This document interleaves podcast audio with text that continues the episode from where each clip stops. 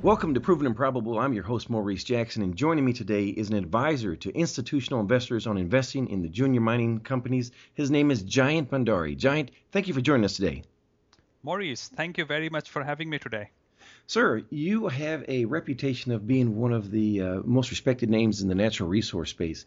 Would you mind sharing with the audience uh, your background, please? Well, I uh, grew up in India, and the reason I uh, left India was because I was sick and tired of the corruption in that country. I moved to Canada about in 2003 and I lived in Canada for about eight years. I started working in the junior mining sector as an analyst for a newsletter writer, Doug Casey, who still continues to be my philosophical mentor uh, then I worked for about six years for, uh, I worked for Doug for about one year, and then I worked for uh, an institutional investor called US Global Investors, Frank Holmes's company, for about six years. And for both of these people, I did junior mining company analysis work. I traveled the world uh, for these people. And since leaving Frank Holmes's company, I have continued to do that on my own for the last three or four years now. Yes, I've, I've noticed here recently you were in Peru, Vancouver. You've been uh, you've been quite busy in just the, the calendar year of 2016. I travel more than I ever did before, and that is the necessary part of this job because you have to understand what is happening around the world. You have to go and look at these projects. You have to look at how these economies actually work. So mm, traveling is a necessary part of what I do. Now, you mentioned traveling around the world. Um, why is it paramount for investors to be aware of geopolitical events and demographics as it applies to supply and demand in the natural resource space? Because I always find it astounding when speaking to investors how most of their concerns are germane only to the United States, and they don't recognize that we live in a global economy. I think the ignorance of these factors and the lack of reasoning can have duplicitous effects on their uh, portfolio. Would you agree? Absolutely. And but again, you have to understand that Americans are intellectually very honest people. So they accept that they as a society is very inward looking. But absolutely every society in the world is very inward looking. Um, and they are more inward looking than uh, people in America are. So, for example, in India, every foreigner is considered a person from London. When you go somewhere, foreign is synonymous with London to, the, to them. So, if you asked them where Washington were, they would not know. So, really, uh, Americans are self critical, uh, but this is a problem everywhere in the world. However, if you want to do anything that requires an understanding of the future, and you can't really predict the future, but if you want to attempt projecting the future, trying to understand what might happen into the future, uh, when it comes to career opportunities or with investing, you have to really understand what's happening around the world, particularly when what might happen in other countries can affect what you are working on. So if I am, let's say, in copper space, I should try to understand what's happening in Democratic Republic of Congo because that's where some of the best copper projects are. If I if I'm in information technology, probably it does not really matter what happens in Democratic Republic of Congo because that country doesn't really do much in IT sector. So trying to have understanding the world is an extremely important part of trying to to understand what might happen into the future. You will still be wrong but that's the best you have got. Absolutely. You know you and i were talking offline earlier and you had mentioned iron ore uh, as another example. Would you mind sharing that with the audience as well? Well, I was, you know, you uh, anyone who wants to invest in iron ore should again go to some of the major pl- areas where iron ore is produced.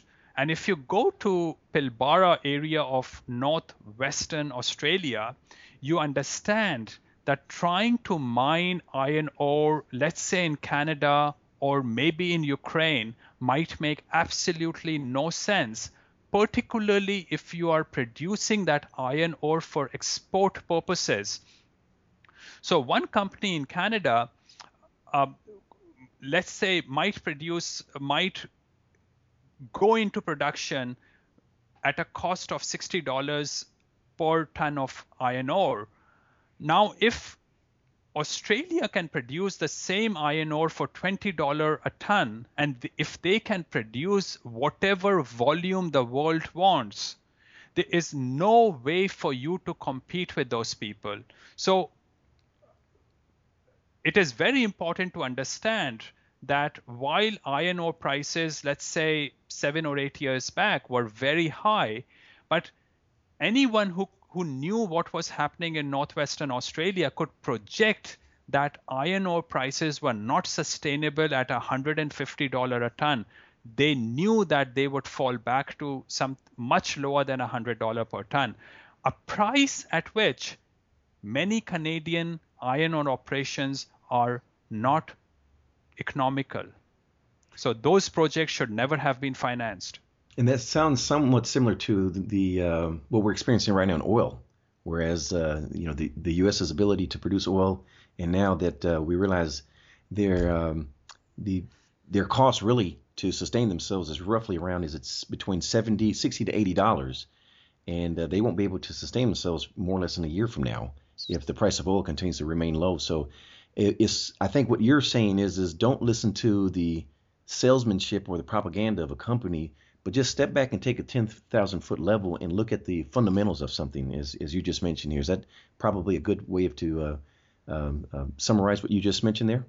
Uh, absolutely. And um, companies do propaganda because they get away with it.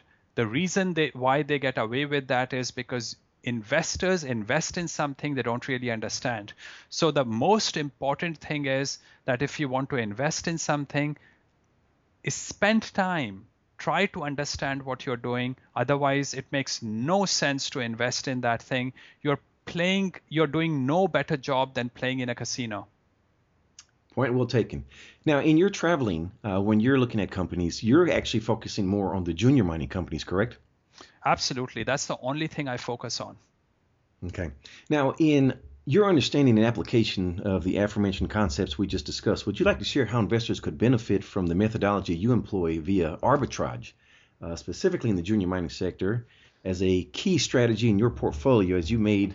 Um, you know, you're one of the most respected names in the natural resource space. Uh, you know, why does arbitrage appeal to you? But if I may, before we begin that, it sounds uh, I know I'm a little uh, sound a little convoluted here. For the audience members that are not familiar with the concept of arbitrage and optionality and takeover, could you briefly give just a, a some simple definitions for them? Sure. Um, so, what has been happening, Maurice, for the last three or four years in the junior mining sector is that a consolidation is in progress in this sector, which means that company A would make a bid on company B, they would want to acquire that company and merge with that company. And the reason why they might do that is because it reduces the overall general and administrative costs. There might be some synergies. There might be all sorts of values they can create through the mergers. Now, let's say company A offers one share of company A to each shareholder of company B. Uh, now, of course, it's usually not one is to one ratio. It you but you can do the math. I'm mm-hmm. just explaining the principles here. So if company A offer one offers one share of company A to each shareholder of company B, and let's say company A is trading at dollar one and company B is trading at dollar fifty cent, 50 cents, you actually have almost a 100% upside, an arbitrage upside in owning company B. Because once the merger is over, you will be owning company A and your share price hopefully will be company uh, will be dollar one. Yes. So that is what arbitrage is all about. Now, what I have said is a bit simplistic because you have to foresee what might happen happens once the merger is complete because after the merger if the share price of company A falls then you might not make the profit you anticipate right now. You can do many things to make up for it. You can sh- buy company B and you can short company A while you do that. If you have done enough work on both the companies and you can if you can see that there is some inherent value in owning company B anyway and if there's inherent value in owning company A as well, then you might actually just buy company B for not only arbitrage opportunity, but also to invest in company A and company B at the same time. So uh, this is what arbitrage is about. Now, the funny thing is that there is a concept in economics called um, perfect market theory. Is that correct, uh, Maurice? Or it's something like that? Yes. Which basically means that if there's a $10 note lying on the ground, it can't be there because were it there, someone else would have picked it up. Um, it does. It's it's a completely useless theorem because um, not only arbitrage opportunities exist, they continue to exist for months after an announcement is made, made in made public. Why it happens, I have absolutely no clue. Because those people who are selling their stock of company B and those people who are buying company A right now should be thinking, why what are they doing? Mm-hmm. You should not be selling company B. And I'm going back to the earlier example I, I was giving to you. You should be you should not be buying company A, you should be buying company B instead. And that's and I don't I can never understand why it happens, but I have been going through this for the last 4 years and it's an amazing way to make money. Point well taken. Would you also share optionality? A brief definition of how you Well, I am not a big fan of optionality. And uh, so but let me explain to you what optionality um, means in this market. What someone might say, let's say there is a project that makes um, uh, gold at a thousand dollars, and let's say gold is trading at one thousand one hundred dollars, which means that the profit that this company makes is about one hundred dollar per ounce of gold. Now, if this if gold price goes up to 1300 which is only about 17 or 18 percent increase in gold price what happens is that it's anticipated that profit that you would make would go up from $100 to $300 which means that your your share price should increase by 200 percent mm-hmm. all right so so while gold price might just go up by 20%, your profit might go up by 200%. So that is what optionality means. And a lot of people invest for that kind of optionality. Now, here's the problem, Maurice, and this is what I have seen again and again. When gold price goes up, the cost of making gold usually goes up understanding these numbers becomes an extremely complex affair if you try to invest in a gold equity for optionality in gold price. If you want to do it, you pro- you're probably better off trading in futures and options of gold as a commodity. Avoid investing in gold equities for optionality unless you really understand what those specific projects and if you really can understand what's happening in those projects. For example, some of the um, run of the mine heap leach operations, their cost of mining does not actually change much with change in gold price. So there is maybe optionality in those projects, but you have to be very careful when you invest for optionality. And th- and thank you for making that clarification between the two because sometimes I hear the terms used as synonyms and they're not, as you've just clearly pointed out. Um, are there any companies, Jayant, that uh, come to mind in this current environment that investors could apply arbitrage to it. Oh, I can I can tell you, and this is so funny, Maurice, and I I'm just amazed at the kind of things that happen in the market. So let me tell you about uh, as many companies as you want. Stop me when you want me to stop, but I'll tell you some names here. So there's a company called Kobex Capital. Uh, the ticker is KXM. It's trading for about 53 cents. They have about 70 cent in cash per share. Now that offers you about 25% arbitrage upside. The company has promised to either do a deal or return this 68 70 cent back to the shareholders. So in about one and a half months, you might make 25%.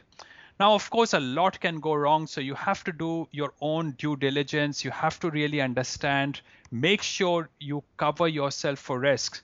But let's go to another company. Sunridge Gold is another company. Ticker is SGC. It's trading at about 27 cents. The company is getting sold to a Chinese entity which should return which should give you about 35 or more cents in cash. This will happen in about in less than 6 months.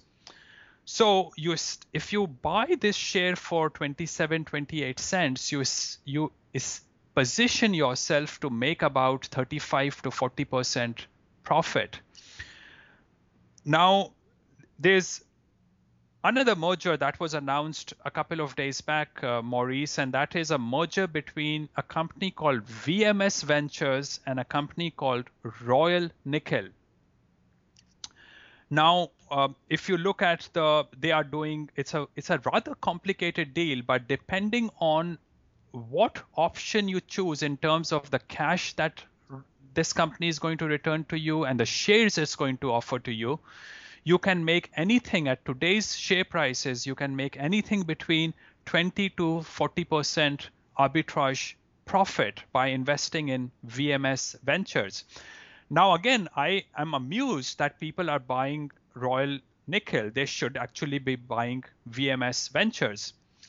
What is very important here is to understand in a company like VMS Ventures and Royal Nickel to understand the underlying value of these companies because if they are overvalued, if both the companies are overvalued already, you should be buying VMS Ventures and shorting Royal Gold. Let me talk, talk about another company called Argentex Mining, which came out with a merger news yesterday. It's it's offering to merge with another company called Austral Gold.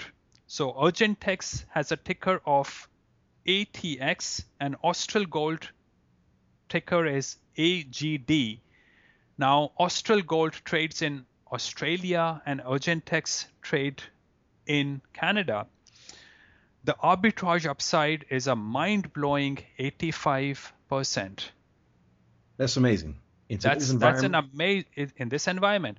Now, I am not buying these companies though, and I'll tell you why. Um, I don't understand Austral Gold, so ideally I should be buy- because I don't understand understand the underlying value. I should be buying Argentex mining and I should be shorting Austral Gold, as I explained to you earlier. And if I manage to do that, I fix my arbitrage upside. I fix my arbitrage upside at 85 cent.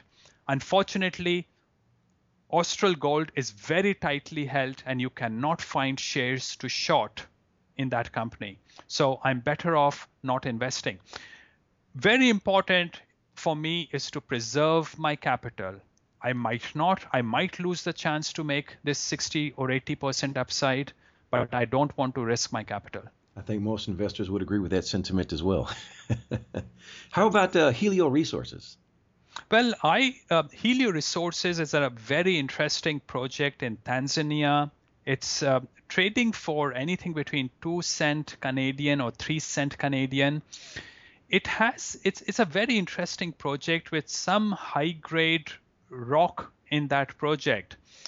Now, this project is about eight kilometers from an operating mine of a company called Shanta Gold. Shanta Gold trades in in the UK. In my view, uh, Helio Resource, the project of Helio Resources should eventually become a part of Shanta Gold. A merger should happen at some point of time. It's a matter of pricing. Um, at the current share price of about two cent per Helio Resource share, um, I think you should make some profit uh, when the merger happens. Should be a multiple of the current share price. Well, thank you for sharing that. You know, most uh, experts in your, and I'm going to call you an expert because I believe you've, you've earned the title. Uh, I know you're a very humble person. You may not feel that way, but uh, for you to share that information with the audience, I know we are all very grateful because most most experts don't share that information. Certainly not uh, uh, simply for just listening. Uh, there's a fee associated with that. So thank you so much from all of us here. I'd like to switch gears here. Uh, I have noticed a common theme among serially successful investors such as yourself in the natural resource space, and that is a shared appreciation for liberty. Now, why do you believe that there's a shared vision and ideology regarding liberty in this, what I would call an elite group of investors to which you belong? I'd like to hear your thoughts on that. Well, I have talked with a lot of socialists in my life, and I'm sure you have done the same thing, Maurice. And within about uh, one to three hours, you can show flaw after flaw after flaw in their thinking. yes. Um, and it does not take much time that they the the only reason socialism exists is because they don't want to address irrationality in their thought process. Um, and you can challenge them and you, they, you might convince them about irrationality in their thoughts but next morning they revert back to their own normal uh, now the difference is that capitalism is a rational way of living and socialism is immoral and irrational. So, uh, any rational way of thinking gives you a rational way of thinking. It positions you to understand future, understand the present more accurately than an irrational person equips himself with. And I think any person who is rational and intelligent eventually comes to a conclusion that free market, liberty, and capitalism is the way society should be run. Well said. Very well said. Would you mind just sharing with the audience, for those that may not have the political, may not know that their political ties may be a certain way, maybe towards socialism versus liberty? Get, let's let's try to give an example at least of how government um, from a socialist standpoint, their view is versus our view in liberty? Very important thing is that I don't want to control other people's lives. Now, I don't believe in taking drugs or encouraging prostitution, but it's none of my job, Maurice, what you and other people do with their lives. I might offer as a friend some suggestions if you invite me to, but my job is not to force you to to live your life my way. But this is what a lot of governments try to do. They want to impose controls on you. They want to impose controls on what you can eat and drink, how you live, how you spend your time. And they actually steal half of what you and I earn yes. as taxes and they impose horrendous regulatory control on us, which basically means that we are all slaves. And I don't like that kind of state of affairs. Now, um, maybe some of the things are needed. Maybe uh, there are some good things about, uh, as I said, I don't like drugs and I don't like prostitution but I don't I have no reason to impose it on other people. I can still make a moral judgment about it. I can still speak about it and we should all do the same thing, but I have absolutely no reason to impose my views on you. You know, when you mentioned uh, government and how it uh, tries to control, it does so by what we hate the most is probably which is taxes. In America, uh, one of the challenges we have is we tend to listen to what the media tells us is our largest expense in life, which is a home. That is incorrect. Your largest expense in life, ladies and gentlemen, are taxes. It is not a home. So uh, that's one of the reasons I began the my views towards liberty in that regard because I was like, you know, taxes is theft. If I were to go to your house Jayant and I I took a, a, a lamp out of your house, I would be arrested. But if the government comes and does it and it calls it taxes, it's legal. In either situation, you no longer have your lamp. and that's how, well, and that's what government is all about today, and that is why government is probably, and in my view, the worst institution human beings have created. Uh, it not only steals my wealth, it creates a huge, it has a huge corrupting influence on the society because when they steal money from me, they entrench people who work for the government because they get paid out from their stolen money and they give some of the crumbs to people in in the society who get entrenched as well. Today apparently 50% of americans are dependent so-called dependent on the government which means that they are entrenched in this immoral system of stealing from wealth generators uh, and that creates a vicious cycle in democracy. And as you mentioned earlier they're slaves and this is supposed to be the land of the free and yet they don't realize it in their day-to-day activities that they're losing their freedom more and more and becoming the slaves that you mentioned earlier. Uh, Maurice, uh, there are many places in the world that are much worse than the U.S. So U.S., yes, these people are indeed slaves, and U.S. has many problems, and they steal half my wealth in the U.S. But unfortunately, the world is a big slave place. Um, this is the truth in most of the world, unfortunately. That is correct as well. I, I, I made my comments more specific to the United States because I'm a resident here, and this should be the land of the free. We should be the beacon of freedom and and having a, um, a free market, and we see that eroding day by day. Increasingly, it is not the land of the free. Before we end today's session, I would be remiss if I didn't uh, discuss your specific contributions to liberty uh, via your annual seminar, Capitalism and Morality.